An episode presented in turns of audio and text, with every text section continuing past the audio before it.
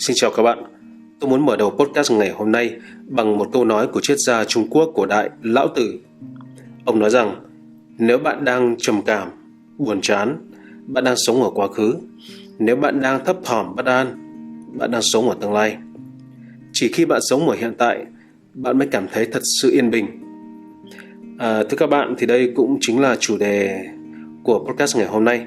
Tôi muốn nói về những cái điều mà khiến ta nuối tiếc hối tiếc trong quá khứ mà tiếng Anh gọi là regrets đấy. Thì thứ nhất ta phải định nghĩa thế nào là regrets, thế nào là những điều khiến ta nuối tiếc. Thì về cơ bản, regrets chính là những điều ta đã làm hoặc đã không làm ở quá khứ mà đến tận bây giờ đến thời điểm hiện tại mỗi khi nhớ về chúng ta vẫn tin rằng nếu như ta đã làm chúng hoặc là nếu như ta đã không làm chúng tức là nếu như mà ta đảo ngược cái quyết định của ta đó thì cái chất lượng cuộc sống của ta bây giờ đã được tốt hơn nhiều.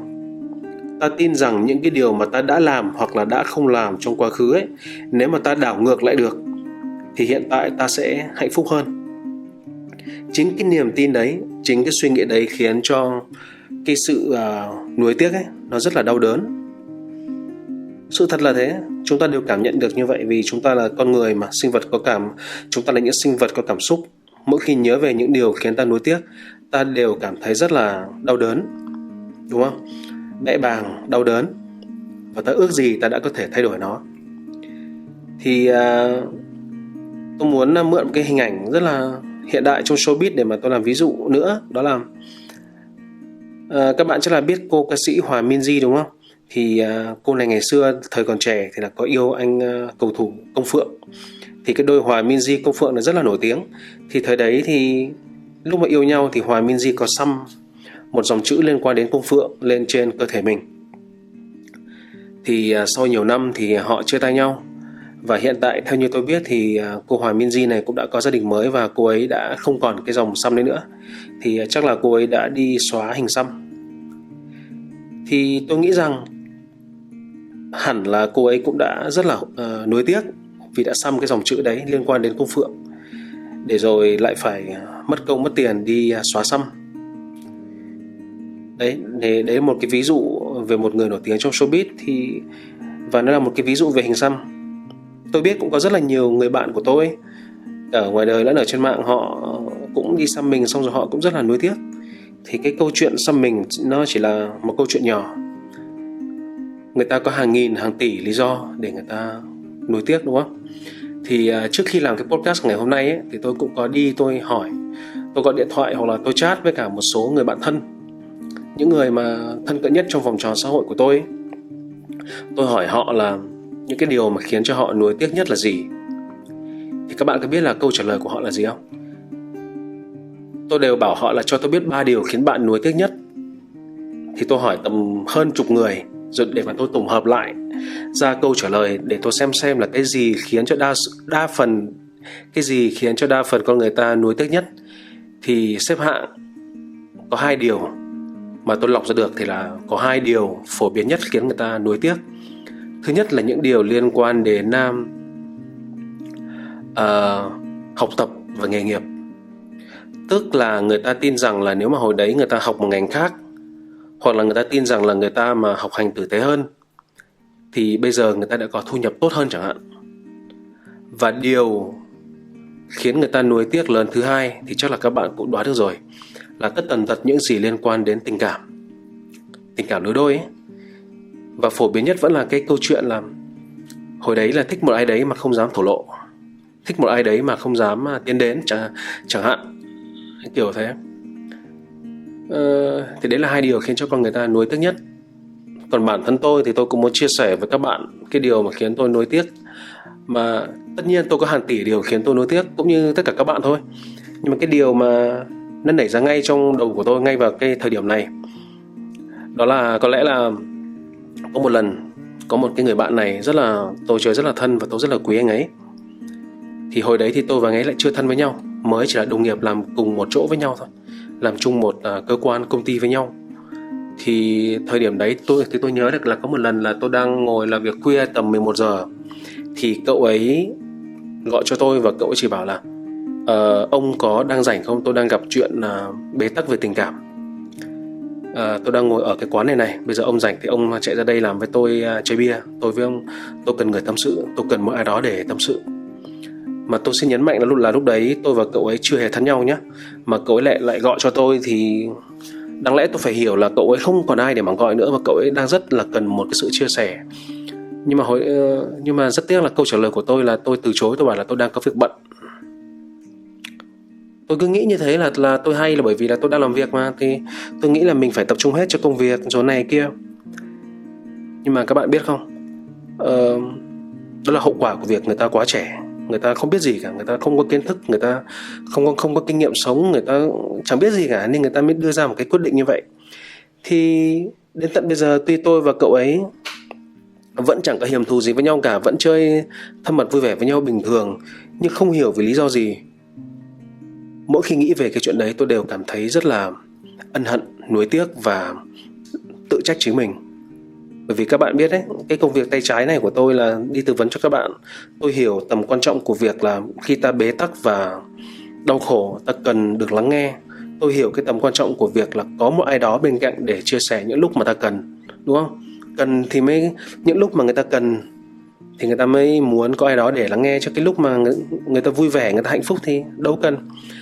Đấy và đó là một trong những điều mà tôi biết là nó là một trong vô vàn những điều mà khiến tôi nối tiếc. Thì à, ở đầu bài tôi đã à, định nghĩa những cái sự nối tiếc là những cái điều mà ta đã làm hoặc là không làm trong quá khứ. Mà vào thời điểm hiện tại, ta ta tin rằng là nếu như ta có thể có một điều ước của ông thần đèn khiến ta giúp ta đảo ngược được những cái quyết định đấy, thì cuộc đời ta đã hạnh phúc hơn, đúng không? Thì đó là hai định nghĩa của regrets, của sự à, nuối tiếc. Bây giờ tôi sẽ cho các bạn thêm một định nghĩa thứ ba một tính chất thứ ba của sự nuối tiếc đó là ta không thể làm gì để đảo ngược được nó. Vì thế, cứ mỗi lần ta nghĩ về nó, thì cái nỗi đau và những cái cảm giác tiêu cực như là nhục nhã, bẽ bàng, đau khổ mà ta cảm nhận được liên quan tới cái niềm nuối tiếc đấy đấy, nó sẽ tăng lên một ít. Mỗi lần ta nghĩ về nó nó sẽ lại tăng lên một ít. Bởi vì gì? Bởi vì ta không thể làm gì để đảo ngược được nó. Ta không thể làm gì cả. Ta bế tắc đó. Như vậy thì tôi đã định nghĩa xong về thế nào là nuối tiếc. Tôi cũng đã cho các bạn một số ví dụ của người trong người ngoài thiên hạ lẫn chính bản thân tôi về những cái sự nuối tiếc uh, cơ bản phổ biến thường gặp mà ai cũng có. Thì bây giờ thì chúng ta sẽ nói tiếp về làm thế nào để chúng ta đương đầu và đối mặt với cả regrets. Ok bây giờ ta biết là regrets là một cái điều ta không thể đảo ngược ta không thể làm gì được và nó khiến cho ta cảm thấy đau khổ. Vậy thì ta phải đối mặt với nó như thế nào? Bởi vì từ giờ cho tới hết đời ta sẽ liên tục phải đối mặt với cả những cái gọi là niềm đau tiếc nuối trong quá khứ của ta. Vậy thì ta phải làm thế nào? Thì um, tôi cũng muốn nói về một chút về rất là nhiều những cái thể loại sách ờ, uh, self help bây giờ rất là nhiều những cái lời khuyên từ rất nhiều người đúng không? Họ uh, họ luôn khuyên chúng ta là nên tìm cách để quên đi những cái sự nối tiếc. Họ luôn khuyên chúng ta phải đứng dậy bước tiếp và bỏ lại những cái sự nối tiếc ở phía sau. Phải luôn luôn hướng về phía trước và quên đi những cái sự nối tiếc của mình. Chắc các bạn cũng đã nghe những cái điều này rồi. Bản thân tôi cũng đã nghe những điều này rồi thì uh, trong lúc mà soạn kịch bản cho cái podcast lần này đấy thì tôi nhận ra là đó là một đó là một trong những cái lời khuyên sai mà chúng ta vẫn cứ tưởng là nó đúng. Bởi vì sao? Như tôi nói với cả các bạn con người là sinh vật của cảm xúc. Đàn ông đàn bà gì thì cũng vậy. Tất nhiên đàn bà thì sẽ cảm xúc hơn đàn ông nhưng mà đàn ông vẫn có cảm xúc thôi ngay cả đến tôi là một người luôn luôn hô hào về tầm quan trọng của việc làm chủ cảm xúc và đặt lý trí lên hàng đầu. Nhưng tôi chưa bao giờ nói tôi không có tôi không có cảm xúc cả. Đấy là một lời nói dối không ai có thể nói như vậy cả. Trừ khi bạn là bị bệnh tâm thần hoặc là não bạn bị tổn thương thì bạn mới không cảm thấy cảm xúc gì nói chung và bạn mới không cảm thấy cảm bạn mới không cảm thấy cái gì à, mọi cảm xúc nói chung và bạn mới không cảm thấy cái uh, sự đau đớn của regret của sự nối tiếc nói riêng. Chứ phàm đã là con người thì kiểu gì ta cũng có cảm xúc và kiểu gì ta cũng sẽ cảm nhận được cái sự cảm giác nó dây dứt và đau đớn của những cái niềm tiếc nuối. Vậy thì những cái lời khuyên bảo là ta nên quên đi những cái niềm tiếc nuối của mình ta nên bỏ lại phía sau những niềm tiếc nuối của mình. Theo tôi là lời khuyên sai bởi vì sao? Bởi vì không ai có thể quên được cả. Bộ nhớ của chúng ta nằm ngoài tầm kiểm soát của chúng ta các bạn lưu ý nhé cái bộ não là của chúng ta, nhưng mà cái bộ nhớ của chúng ta là nó nằm ngoài tầm kiểm soát của chúng ta. Đó là lý do những cái mà đôi khi chúng ta sẽ hay quên những điều mà chúng ta muốn nhớ, hoặc ngược lại, lâu lâu bộ não ta nó lại cho chúng ta nhớ lại những điều mà chúng ta muốn quên. Vậy thì tôi kết luận là đến chính cái bộ não của mình mình còn không kiểm soát được mà. Hay nói một cách chính xác hơn là ta có thể kiểm soát được hành vi suy nghĩ của mình ở một đến một mức độ nào đấy thôi bởi vì bộ não của ta không phải là nằm trong tầm kiểm soát của ta 100%. Đó, thì bởi vì con người không thể quên đi được những cái niềm nối tiếc của mình vậy thì cái lời khuyên bảo nhau hãy quên đi regret, quên đi sự nối tiếc theo tôi là sai. Theo tôi là sai và nó là một cái lời khuyên ờ, không thực tế. Mà ngược lại, phàm đã là người một khi chúng ta đã chấp nhận rằng chúng ta không thể quên đi regret vậy thì ta phải sống chung ta phải học cách sống chung với cả regret thôi. Như cách mà nói một cách ví von hơi vui vẻ một chút là nhiều quốc gia đang chuẩn bị kịch bản để sống chung với cả covid. Bởi vì người ta nhận ra là không thể tiêu diệt nó hoàn toàn khỏi khỏi khỏi uh, trái đất được. Điều gì nó cũng sẽ tiến triển sang sang dạng này sang dạng khác. Vậy thì ta phải sống chung với nó. Tương tự tất cả những regrets những sự nuối tiếc ta cũng phải sống chung. Vậy thì ta sống chung với nó như thế nào? Thì uh, tôi mới rút ra một cái kết luận cá nhân đó là này các bạn ạ. Tôi mới nghiệm ra là như tôi từng nói với cả các bạn ấy tôi không phải là thông thái gì hơn các bạn cả mà chẳng qua là tôi đã phạm nhiều sai lầm hơn các bạn.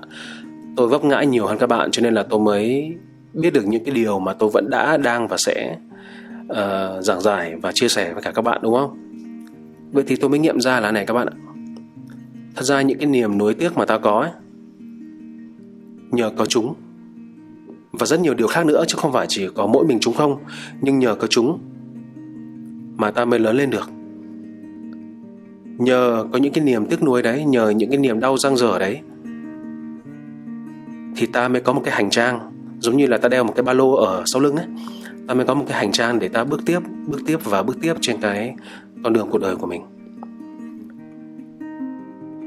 Và cái đặc tính căn bản nhất của sự nuối tiếc ấy là cái cảm giác đau đớn khi mà ta nghĩ về nó.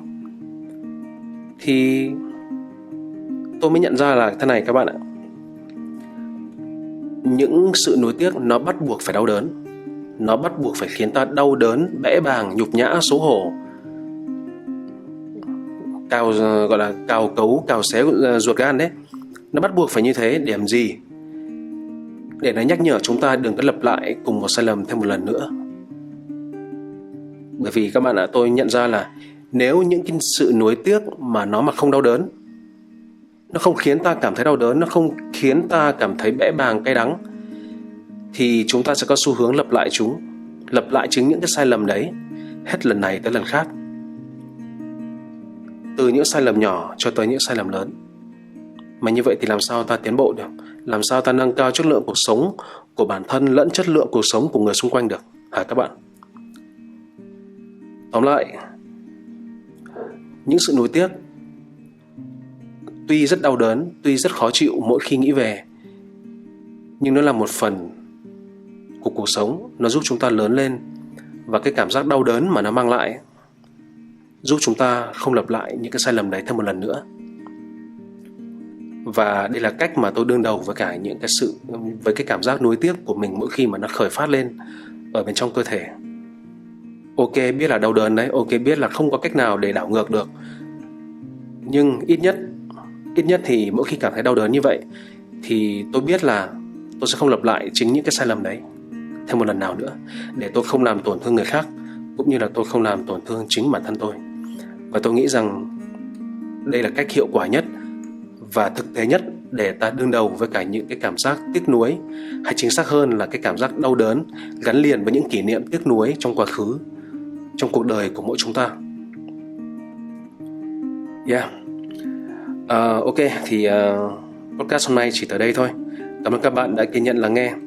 Chúc các bạn luôn sống vui, sống khỏe và luôn là trung tâm của chính mình. Xin chào các bạn và hẹn gặp lại các bạn vào ngày này tuần sau.